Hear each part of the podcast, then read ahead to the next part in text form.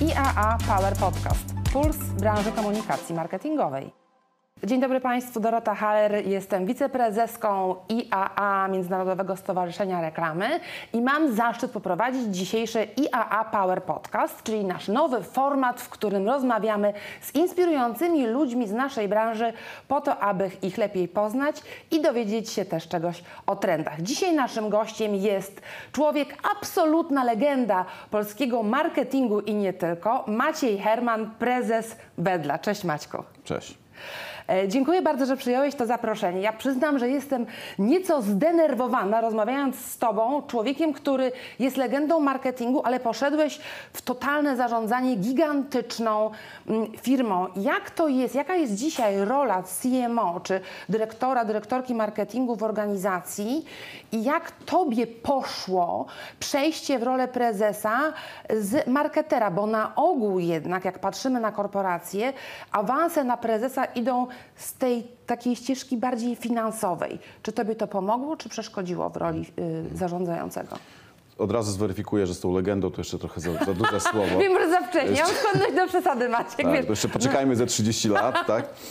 Wiesz co, myślę, że ta, ta zmiana to było coś naturalnego. Z jednej strony mój rozwój kariery przez, przez wiele, wiele lat, jeszcze przed Wedlem, zawsze dla mnie e, ten, ten rozwój taki zarówno kompetencyjny, jak i też stanowiskowy był, był dosyć istotny. Obszary komercyjne, czy to jest sprzedaż, czy to jest marketing, dla mnie, z mojego punktu widzenia jest to zarządzanie biznesem, więc e, objęcie funkcji dyrektora zarządzającego firmy w jakiś tam sposób jest czymś naturalnym. Oczywiście masz rację, że często to są dyrektorzy też finansowi, aczkolwiek, no nie wiem, nie znam takich statystyk dokładnie, które by pokazywały, których jest więcej. Natomiast dyrektorem zarządzającym powinien y, zostać ktoś, kto ma pewnego rodzaju holistyczne spojrzenie na biznes. biznes, tak. Czy to jest finansista, czy to jest marketingowiec, czy to jest sprzedażowiec. Bardziej tutaj są istotne kompetencje dotyczące zarządzania firmą, zarządzania dużym czy mniejszym zespołem, zależnie od, od przedsiębiorstwa. To są takie kluczowe elementy, a nie czy ktoś się wywodzi z, Tak. z nitki marketingowej, sprzedażowej czy finansowej. Czy zaczynałeś od sprzedaży, jesteś długodystansowcem, jesteś od 13 lat w Wedlu. To jest taka kariera nieczęsta, powiem szczerze, dlatego że często zmieniają ludzie em, firmy i awansują wówczas. 13 lat w jednej firmie, sprzedaż, marketing, potem dyrektor zarządzający, y, prezes y, Wedla. Jak tobie się zmieniła perspektywa? Czy to jest trochę tak, że wiesz, punkt widzenia zależy od punktu siedzenia. W momencie, kiedy byłeś sprzedażowcem, marketingowcem i szefem całej organizacji, masz inną perspektywę? Ja bym tego nie demonizował.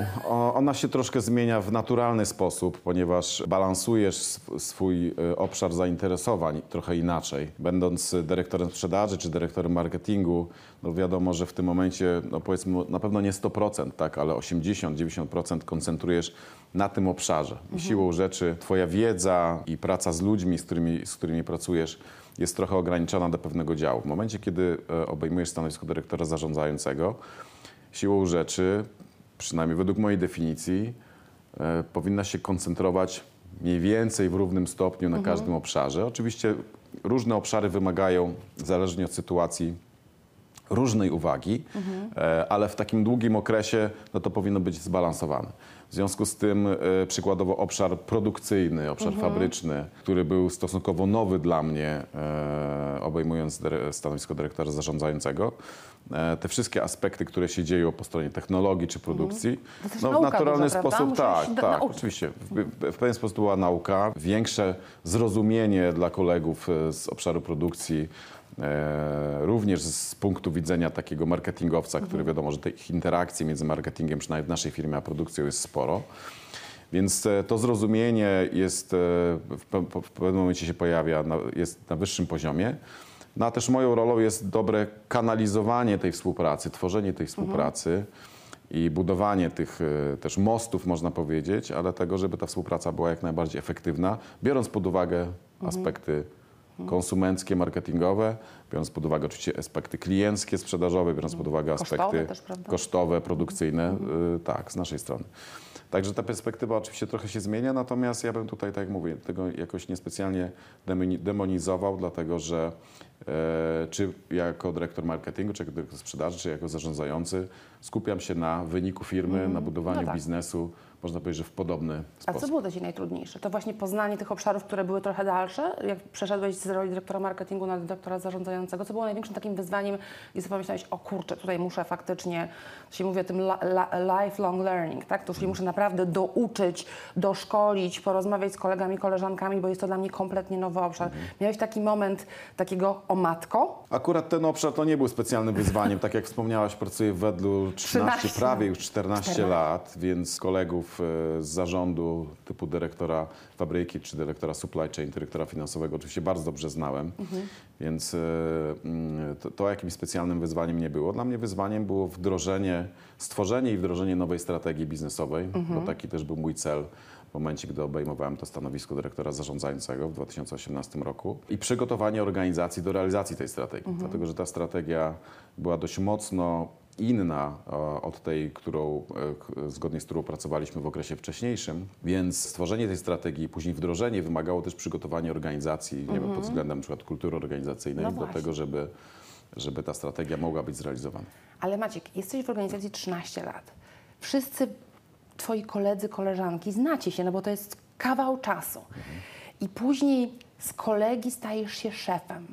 Czy to nie było wyzwaniem takim zarządczym? Niespecjalnie. Za- Wszystko, No zależy, wszystko zależy, jakie masz relacje i wszystko zależy według jakich zasad pracujesz. Tak? Tak. Jeśli pracujesz według zasad przejrzystych, opartych o pewnego rodzaju kompetencje i systemy zarządcze, to yy, i pracujesz z ludźmi dojrzałymi, którzy mają Tak. odpowiednią postawę e, zawodową, też taką osobistą, e, mi- międzyludzką, no to to jest w miarę gładkie przejście. Tutaj dla mnie to nie był jakiś specjalny kłopot. Mówiąc szczerze, nawet się, nawet muszę się teraz głębiej zastanowić.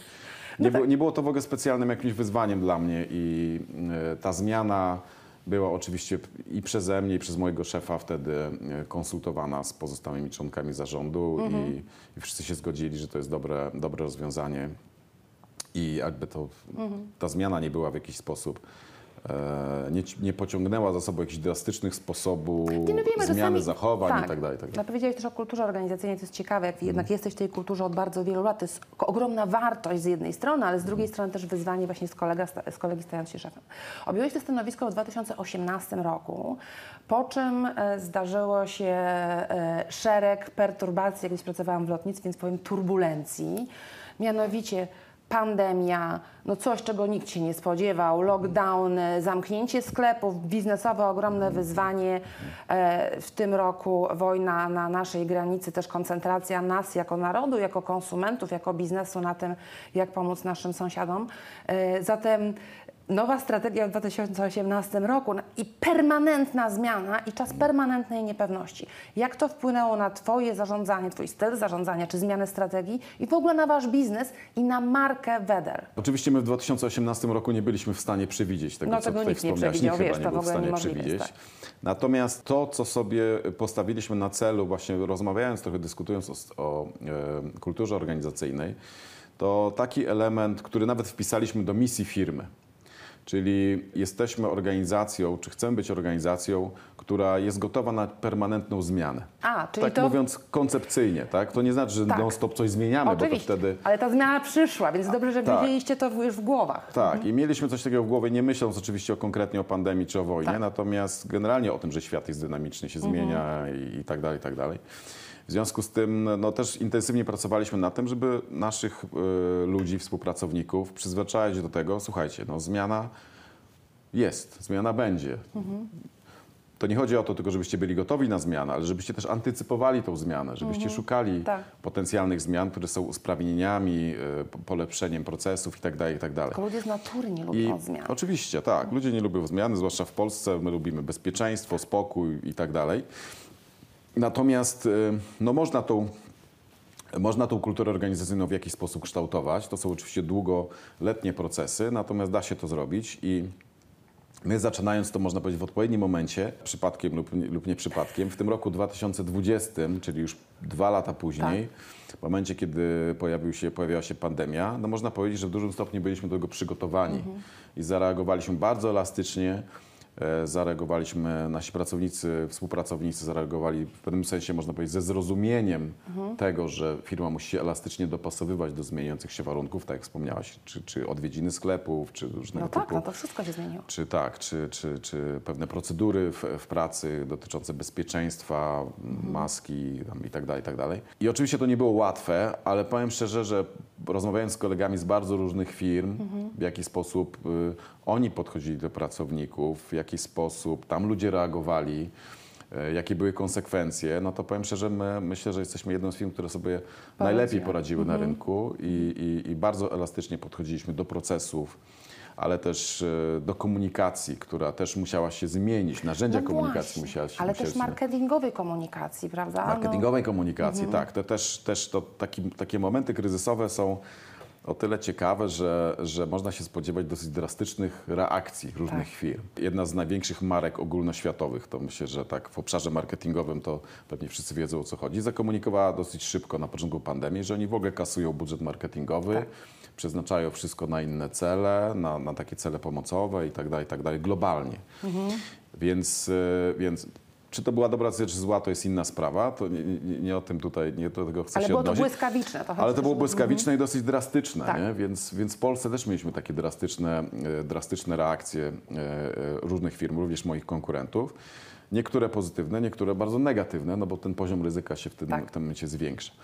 Także mm, w tym momencie bardzo, istotne jest, bardzo istotna jest ta współpraca e, w obrębie firmy, dlatego Mhm. że no, nie wierzę w to, że, że są pojedyncze osoby, które, No e, czy prezes firmy, czy pojedynczy pracownik, który jest alfą i omegą, wie wszystko i potrafi podejmować naj, najlepsze Mhm. decyzje. Po prostu decyzje najlepiej podejmuje się zespołowo. Mhm. Więc, e, więc tak, tak funkcjonowaliśmy i tak przeszliśmy przez tą pandemię, myślę, że suchą nogą, tak by to można powiedzieć. No tak, ale wiesz, pandemia, e, wojna w tej chwili, no szykuje nam się kryzys gospodarczy, jest potężna inflacja, wszyscy wiemy, że sytuacja gospodarcza jest skomplikowana i ona jest trochę efektem tych rzeczy, o których powiedzieliśmy wcześniej, czyli permanentna zmiana.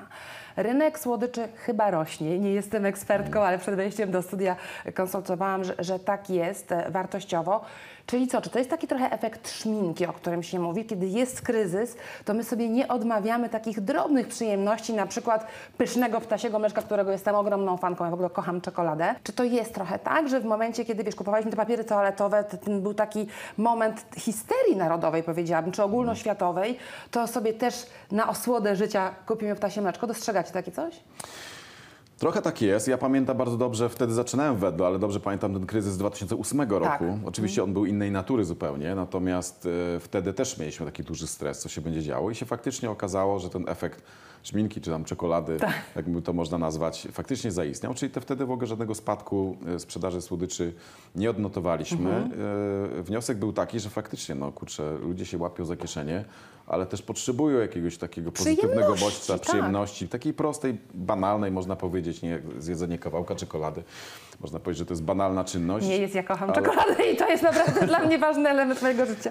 Więc, więc to faktycznie występowało i e, powiem tak, no w tej chwili te- ten kryzys oczywiście był innej natury, ten pandemiczny. Przede wszystkim on odbił się biznesowo na słodyczach, ale nie tylko na słodyczach, poprzez to, że zmniejszyliśmy częstotliwość zakupów. Tak. Z tego względu, że Nie po prostu rzadziej chodziliśmy do sklepu. zakupów też, tak. prawda?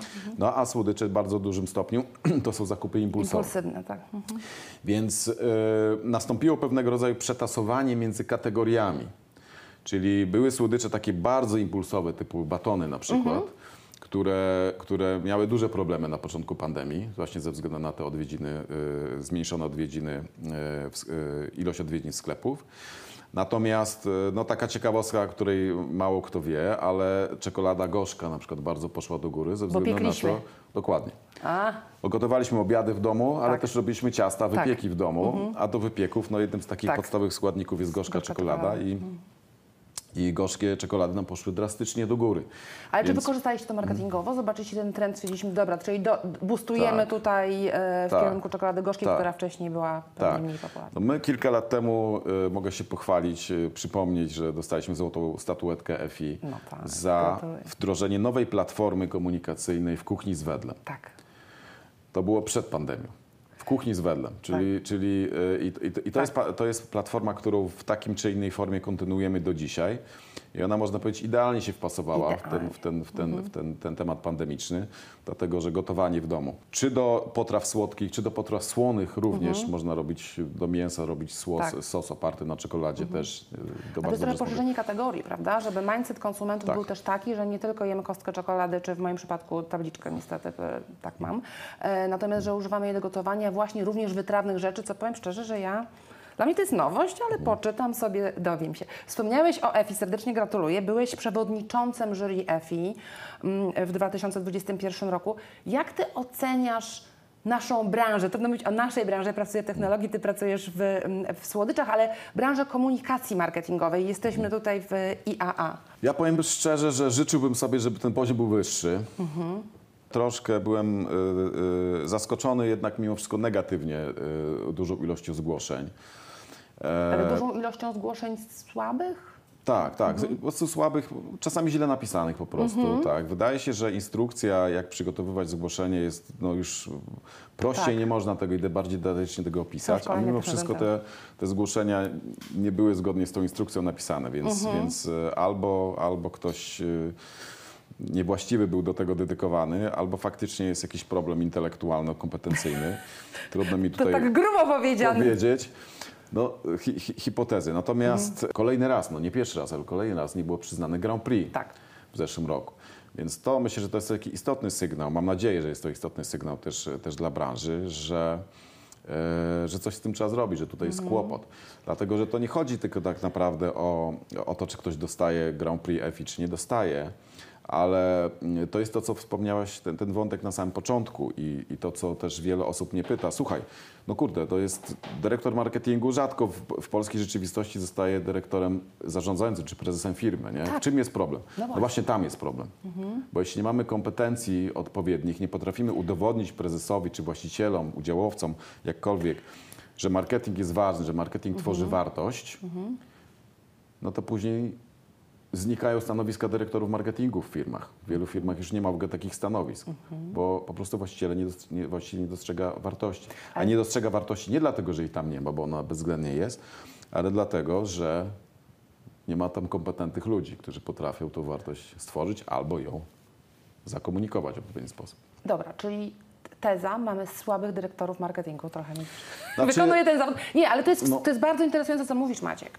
Czyli zgłoszenia były letnie, y, no, byłeś przewodniczącym y, całego jury, więc znasz dokładnie te zgłoszenia.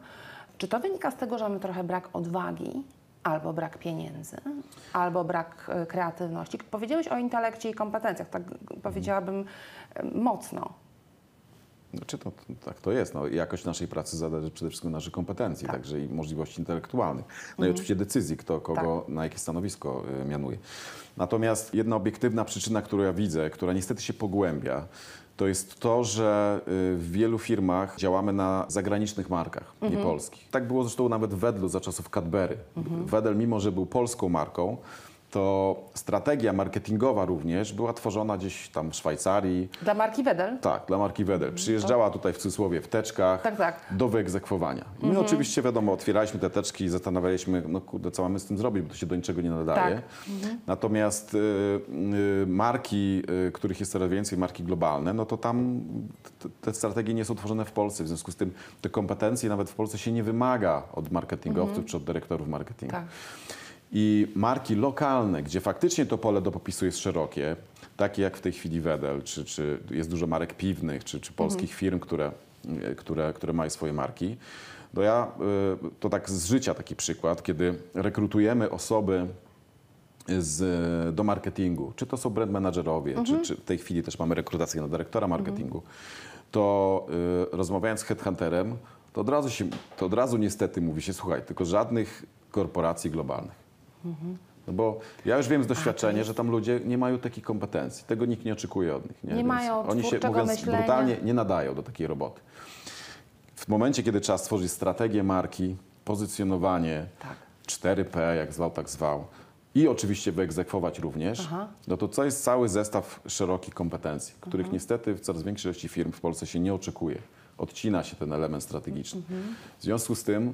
Czyli są tylko wdrożeniowcy, a powinni wymyśleć, umieć tak. przebadać, zrozumieć konsumenta Bardzo ciekawe. W związku z tym ten poziom kompetencyjny niestety się obniża. Nie? I to jest taki, no ciężko coś tutaj z tym zrobić, poza tym, żeby, żeby budować te, te, te polskie marki. Więc to jest pewnego rodzaju obiektywny aspekt. A drugi, no to jest, y, ja bym powiedział, ogólnie rzecz biorąc, y, podejście prezesów firm do mm, idei rozwoju kompetencyjnego pracowników. Bardzo często się to ignoruje. Mamy też słabe działy y, personalne w, generalnie w Polsce. Często, często ludzie nie rozumieją w ogóle roli działu, takiej nowoczesnej roli działu HR. To się ogranicza do administracji, Tak. zatrudniania ludzi, Payrollu procesów i tak i dalej, tak tak. dalej, i takich prostych szkoleń. Dobra, to zróbmy szkolenie, żeby wszyscy byli dobrymi menadżerami, tak?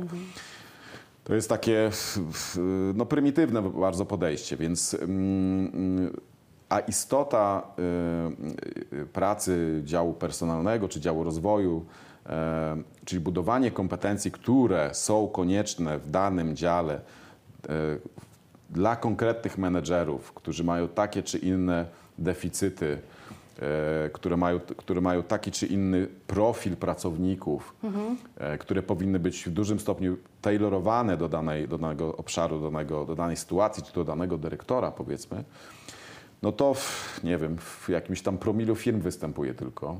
Ale to, co powiedziałeś, dla mnie jest Mhm. dosyć szokujące. Czyli teza jest taka, że korporacje globalne troszeczkę obcinają intelekt twórczy lokalnym menadżerom, którzy są de facto wykonawcami, a nie strategami. Znaczy, no nie nazywamy im tego korporacje globalne, tylko nazywajmy to konkretnie, że konkretne osoby. Tak? Nie ma oczywiście, Mhm. Okej, korporacja nie podejmuje decyzji, podejmuje decyzję konkretne No tak, osoby. tak, ale że, te, że nie chciałeś zatrudnić, powiedziałeś Hunterowi, że proszę mi tutaj nie dawać e, kandydatów, No tak, e, tak, kandydatek tak, z, tak, z tak. korporacji, No. bo oni nie są do tej roboty. To jest bardzo mocne Tak, zdanie. to, wiesz, Jasne. no, ale to tak, ja to, to jest jakby zrozumiałe, bo to jest, e, bo korporacja globalna szuka też optymalnych, optymalnej struktury kosztowej. Tak, oczywiście. E, wiadomo, że są strategie globalne dotyczące marek. To jest Tak. wszystko, ja to wszystko rozumiem. Ja mówię tylko o tym, że to pewnego rodzaju są pewnego rodzaju konsekwencje Tak. tego, które wpływają na przykład poziom też e, poziom e, kompetencyjny, tak? Bo Mm. nie będę kwestionował może możliwości intelektualnych e, ludzi, ale, ale jedna rzecz to jest mieć potencjał. waleczności, kreatywności. Tak, jest, jedna rzecz to jest mieć potencjał intelektualny, a druga rzecz jest, to jest mieć możliwość spożytkowania tego Jasne. potencjału i rozwijania go w jakiś tam sposób. Nie? Także Rynek słodyczy rośnie. E, Jemy coraz więcej cukru. Ja tu mam badania z Euromonitora, że Polak średniorocznie zjadał 5,2 kg czekolady w roku 2020, a 4 kg w 2007. Więc ten wzrost to jest akurat o czekoladzie, no bo Wedel kojarzy się najbardziej na świecie z czekoladą. Czy ty widzisz taki trend konsumencki poszukiwania albo alternatyw, czyli jakichś takich zdrowych przekąsek, czy zdrowych alternatyw po to, żeby zminimalizować spożycie cukru? Większość z nas, to nie jest oparte na badaniach, na mojej obserwacji, w tej chwili się odchudza, staramy się żyć zdrowiej, jesteśmy w permanentnym pędzie. Czy dostrzegacie to i czy macie też taką ofertę produktową w tym kierunku zdrowej, mniej cukrowej diety? Znaczy tak, dla jasności, to jest, taki, jest takich kilka takich tematów, że tak powiem, medialnych, które są bardzo powierzchownie traktowane. Nie ma czegoś takiego, że cukier jest niezdrowy. Tak? Jakbym się postarał, to bym wodę przedawkował. Tak? Były takie przypadki na świecie. Więc wszystko zależy od tego, ile czego spożywamy. Tak? Jeśli, jeśli y, mamy zbilansowaną dietę, jest to jeden z elementów tego, żeby być zdrowym. Bardzo ważnym elementem jest ilość ruchu, którą my wykonujemy. Tak? Czy, czy, czy to jest sport, czy to nie jest sport, czy chodzimy, czy biegamy i tak dalej. Inna sprawa to jest poziom stresu, tak? inna sprawa to są nasze nawyki, typu nie wiem, palenie papierosów, alkohol i tak dalej. I to jest cały zestaw e, elementów, które wpływają na to, czy jesteśmy zdrowi, czy nie. Więc e, e, jeśli coś nie jest zdrowe, to jest niedopuszczone do obrotu. Do tego trzeba zacząć. No tak. Jeśli dieta jest zbilansowana, zbalansowana, no to e, nikomu jeszcze kawałek czekolady nie zaszkodził. Ale widzisz ten Nie trend, mówiąc że... o tym, że czekolada ma dużo magnezu, odstresująco działa. e, O, to tak, na dalej, i mnie tak działa dalej. bardzo odstresująco. Więc ma dużo takich flawonoidy, no, można by się doszukać dużo pozytywnych tutaj rzeczy. Ja powiem tak, znaczy rynek słodyczy generalnie rośnie, ale głównie wartościowo, tak, ze względu na, na taką naturalną, teraz już mamy nienaturalną, ale naturalną inflację od wielu, wielu lat. Jeśli chodzi o spożycie w kilogramach, to nie rośnie specjalnie. Od 2007 owszem, No natomiast... tutaj urosło ponad kilogram, więc to jest dużo. Tak, tak, tak, ale to jest 13, no już w tej chwili 15 lat. Tak. Natomiast jeśli popatrzymy sobie na ostatnie 5-6 lat, to w zasadzie ta konsumpcja w kilogramach jest, jest na podobnym poziomie. To wynika no, tam z, z wielu różnych rzeczy, ale przede wszystkim z tego, że mamy rynek dojrzały. Tak? No, w wielu kategoriach ta, ta, ta, ta konsumpcja jest na podobnym poziomie cały czas. Rośnie głównie wartościowo. Natomiast no, są pewnego rodzaju trendy, tak jak, tak jak wspomniałem wcześniej, nie tylko w związku z pandemią, ale bardzo rośnie w Polsce od wielu lat konsumpcja czekolady gorzkiej. E, Ze kosztem względu mlecznej. na zdrowie też, tak? Y, I No jest taka percepcja, jest taka A to percepcja. jest prawda czy nie? Generalnie jest taki trend, y, zresztą nie tylko w Polsce, tak, i to faktycznie jest związane częściowo z tym, że jest percepcja gorzkiej czekolady jako Tak. bardziej zdrowej. Ona faktycznie jest mniej słodka, ma więcej tego magnezu, ma po prostu ma więcej kakao, więc y, y, można powiedzieć, że to też ma takie podłoże mm, y, związane ze składnikami. I tak, owszem, i to widzimy. Natomiast nadal to jest dwadzieścia kilka procent całego segmentu tabliczek czekolady gorzkiej. Gro, większość to jest jednak czekolada mleczna. To się ten balans cały czas się zmienia, ale to, jest, to, jest, to są procesy wieloletnie. Słodycze, co to dużo mówić, kupuje się w 99% albo może i w 100% dla przyjemności. Oczywiście. Słodyczy nigdy się nie... mo- Moglibyśmy Nie ma obowiązku wymyślać- jedzenia słodyczy, to jest tak. przyjemność. Moglibyśmy w cudzysłowie wymyślać zdrowe słodycze, natomiast, y, natomiast czy one są mniej czy bardziej zdrowe, nazwijmy to sobie w cudzysłowie, to słodycze zawsze się będzie kupować dla tej odrobiny przyjemności i nic złego w tym, w tym nie ma. Tak jak lampkę wina wypijemy do, do, do, do, do, mm, do obiadu, też w tym złego nic nie ma. Więc e, słodycze oczywiście ewoluują. E, ja bym powiedział, że ten taki e, zdrowotny trend nie jest jakimś takim trendem dominującym. E, Dlatego, że po pierwsze mówię, mówię, że on jest taki trochę w cudzysłowie. Ros, rośnie trochę produktów w cudzysłowie zdrowotnych, natomiast jak się popatrzy tam na skład, to one ze zdrowiem nie mają nic wspólnego. No właśnie to jest też Więc ciekawe. polscy konsumenci też. e, O, też oczywiście to jest inny też zupełnie aspekt, o którym na pewno dobrze wiesz, bo to jest aspekt bardzo marketingowy. Polscy konsumenci uwielbiają deklarować różne rzeczy, ale Tak. robią zupełnie co innego. Dlatego trzeba Więc- uważać na badania, proszę Państwa, ponieważ... Tak, tak, tak. Albo nie robić tych badań. O, dobre. Uważasz, że to jest dobre, ja chcę pociągnąć ten wątek. Nie wierzysz w badania deklaratywne, bo konsumenci zawsze pokazują, że są bardziej skomplikowani niż później de facto są. Ja bym powiedział, że są prostsi niż, niż ten. Są niż, prości niż deklarują, tak, niż, tak. tak, tak. Nie jesteś wierzę- zwolennikiem ja badań, ja bo to jest powiedział, Nie, ja zwolennikiem oczywiście jestem, lubię badania, jestem, mam analityczny umysł i, i robiłem badania marketingowe na, na studiach, jeszcze jak studiowałem Mhm. marketing, to, to robiłem badania marketingowe, pamiętam ten projekt do dzisiaj. Natomiast, natomiast no, trzeba mieć dystans. Badania, badania to jest jeden z Mhm. Zgadzam się. Tak. elementów, na pewno to nie może być wyrocznia. Zgadzam się. Mhm. E, to jest Bardzo jeden z takich czynników, które można wziąć pod uwagę. Nie trzeba, tak? Mhm. Natomiast jest wiele różnych innych aspektów, nie? Także, także na pewno jeśli byśmy to traktowali jako wyrocznie, to, to nie, Mhm. to na pewno nie. Natomiast jako jeden z takich czynników, które, z którego, na który warto patrzeć i zobaczyć, że tam jakieś pewne tendencje się pokazują. To Bardziej potem bym, można pogłębić, wyciągnąć jakieś wnioski i taki, mieć Tak. taki aha moment, kiedy konsument coś powie, ty w ogóle na to nie wpadłeś. Mi się tak zdarzyło parę razy w karierze, że powiedzieli w badaniach ludzie coś, co było dla mnie takim e, zaskoczeniem. Wiesz co, no już nie jedną reklamę widziałem, która w ogóle przepadła w badaniach, a później się okazało, że jest Tak. niesamowicie Jest efektywna, Tak, więc tak, tak. I, i vice versa, oczywiście w drugą stronę tak samo to działa. Badania to, to y, owszem, y, róbmy jak najbardziej, mamy, mamy zespół badań w Wedlu również. E, mamy agencje badawcze, z którymi współpracujemy, pozdrawiam. E, w każdym bądź razie, w każdym bądź razie, no też dobrze, dobrze Tak. badacze też mają świadomość tego, że Tak, to nie trzeba jest zdrowy rozsądek i jakiś tak, filtr dokładnie te badania. Nie traktować je jak wyrocznie. Bardzo fajnie, że to powiedziałeś z tym tego samego zdania. Zacząłeś mówić o agencjach. Jaką rolę w Wedlu odgrywają agencje, domy mediowe? Czy często robicie zmianę tych teamów? Czy jesteście długodystansowcami? Jakie jest Twoje stanowisko w tej sprawie? Tak, no tutaj dużo zależy od podejścia dyrektora marketingu. I no tak. e, w momencie, kiedy ja byłem dyrektorem marketingu kilka lat temu, to miałem jasne podejście. Czyli e, marketing e, firmowy jest od robienia biznesu, agencje są od kreacji. Natomiast też zdaję sobie sprawę z tego, aczkolwiek nie, nie, nie, nie jestem filozoficznie, nie jest to mi bliskie, że są dyrektorzy marketingu, którzy są, lubią kreację, są, być, są kreatywni i tak dalej, a biznes tak może, może, może jest, może go nie ma, więc może czasami mniej istotne. W każdym razie, tak jak mówię, ja zdecydowanie jestem tej szkoły, o, o której w tej chwili mówię. Uważam, że z agencjami współpracuje się po to, dlatego że tam są ludzie kompetentni, którzy się znają na, powinni przynajmniej znać się na kreacji, wiedzą jak to zrobić, wiedzą jak skręcić reklamę, w mediach e, agencje, które się zajmują mediami, wiedzą, jak, to, mm, jak media dobrać, żeby, żeby, to, było- żeby to było jak najbardziej efektywne, jeśli chodzi o grupy docelowe. Natomiast e, ja i moi ludzie absolutnie e, nie musimy być tutaj kompetentni. E, Do nas należy zrobienie dobrego briefu, czyli celów, e, które, które, które chcemy osiągnąć. A agencja jest partnerem naszym tutaj, która, która ma stworzyć właściwą komunikację i w odpowiedni sposób ją zakomunikować. Także taka jest rola. To jest rola partnerów, tak myślę, że to można Tak. by najlepiej nazwać, którzy razem budują e, biznes e, i moim zdaniem powinniście się wzbraniać jako marketingowcy wkładania za, za głęboko paluchów. Też- Ale mamy takie tendencje, nie? no mamy oczywiście takie tendencje, mamy jakieś takie swoje y, kompleksy czasami, tym, tak, tak, tak. albo, albo, albo nie, niespełnione jakieś ambicje.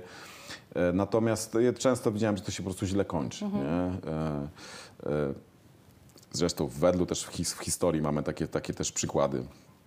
Że tam za bardzo wkładaliśmy paluchy i tak I piętn- co? I 15 odbiło się komunikatów, czkawką? Tak. 15 komunikatów musi być w reklamie, bo to Tak. wszystko ważne, no i ta agencja, no dobra, no jak chcecie, to zrobimy. No i później konsument patrzy i o dostaje oczopląsu i, i, i, i nic nie rozumie z tego, nie? Więc zdecydowanie marketingowcy od robienia biznesu, od PNL-a, e, natomiast pozycjonowania, oczywiście to jest pracy strategicznej, Mhm. Natomiast, natomiast agencje od kreacji, od egzekucji mediowej. Bardzo jasne i klarowne. Maciek, jesteśmy w IAA Power Podcast. E, jaka jest Twój punkt widzenia na wartość bycia członkiem IAA? Co bycie członkiem IAA daje Tobie jako dyrektorowi zarządzającemu, ale Wedlowi jako organizacji? No myślę, że częściowo odpowiedź na to pytanie zawarłem przed chwilą, w mojej przed chwilą, w wypowiedzi sprzed chwili. E, czyli to, co wspomniałem. No, jeśli się jako e, agencję traktuje jako partnerów Tak. E, i mówię tu o agencjach kreatywnych, czy digitalowych, czy, czy, czy mm, domach mediowych, aczkolwiek prezes mojego domu mediowego nie lubi tego określenia i szanuje to. Czyli jakie lubi? E, no, Agencja. jako taki partner biznesowy No partner, bardziej, tak, tak. w ten sposób. Dom mediowy jest to w jakiś sposób ograniczona działalność i, i, i, i chwała mu za to, że ma taką świadomość i Tak. I tak podchodzi. Ja jestem na, na tyle y, takim unikalnym stowarzyszeniem, że skupia właśnie firmy, zarówno marketerów, jak i też, y, jak i też agencje, y, zarówno mediowe, jak i też kreatywne I media.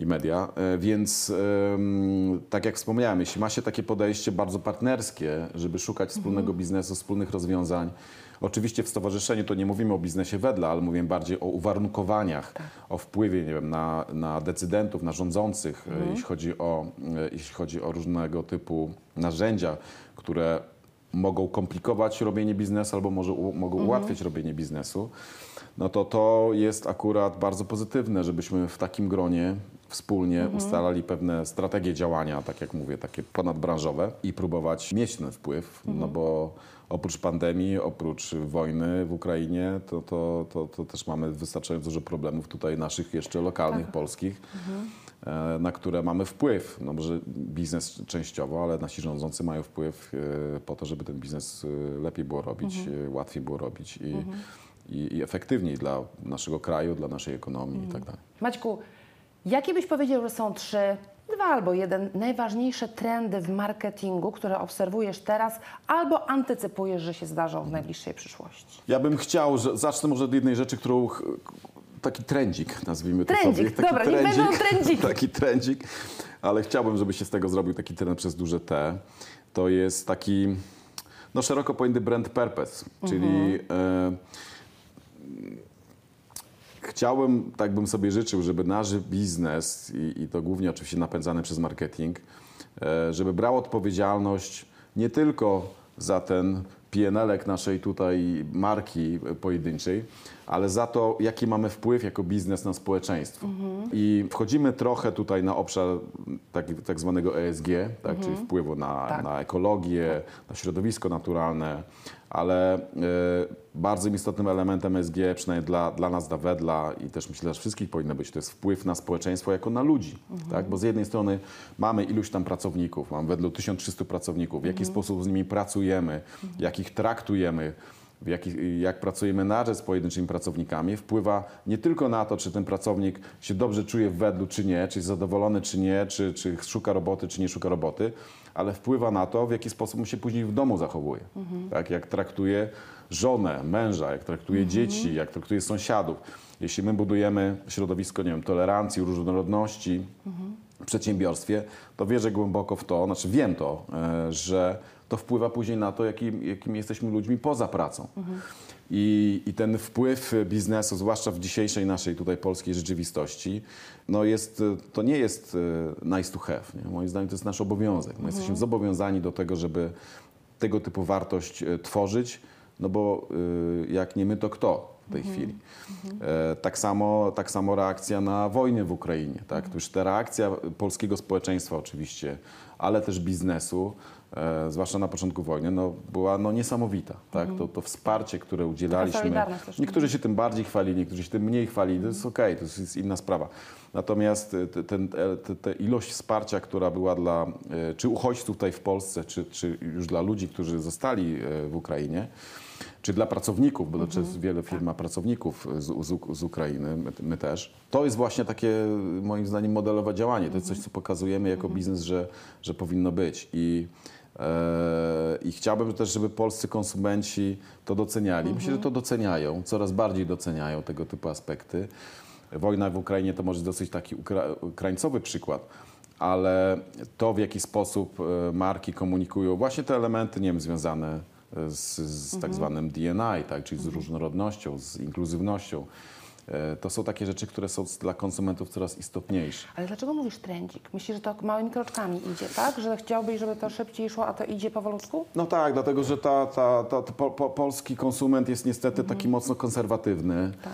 Z jednej strony, z drugiej strony nie, e, mm, niestety, tak byłem bru- brutalnie, trochę mało wyedukowany. I jeszcze sytuacja zewnętrzna czy ekonomiczna, tak jak w tej chwili, no nie sprzyja temu. Jeśli jest duża inflacja, no to niestety się ludzie łapią za kieszenie Oczywiście. i patrzą na cenę przede wszystkim, a nie na różnego typu inne idee.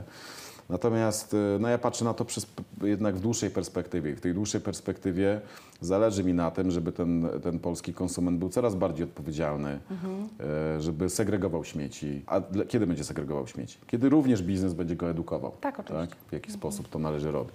Więc te interakcje tutaj są, są, są, są, są takie, idą w dwie strony, nie? Więc, e, więc widzimy, mówię trendzik, no bo oczekiwałam, żeby to było dużo bardziej dynamiczne, Tak. żeby to się bardziej zmieniało, No jak może, w Europie w Zachodniej. kierunku, w kierunku, Na tak. pewno idziemy w tym kierunku, nie? Natomiast, natomiast e, trochę taki niecierpliwy jestem często i, i obserwując te społeczeństwa e, chociażby na Zachodzie, no to dobrze by było, żebyśmy to trochę szybciej tutaj u nas w Polsce No występowali. dobra, zatem e, proszę Państwa, róbmy to szybciej. To e, bardzo fajnie, że o tym powiedziałeś. Taki apel trochę do naszego środowiska, rozumiem, brand purpose i trochę bardziej skoncentrowanie się też na edukacji czegoś więcej niż tylko reklamę czekolady w Twoim przypadku.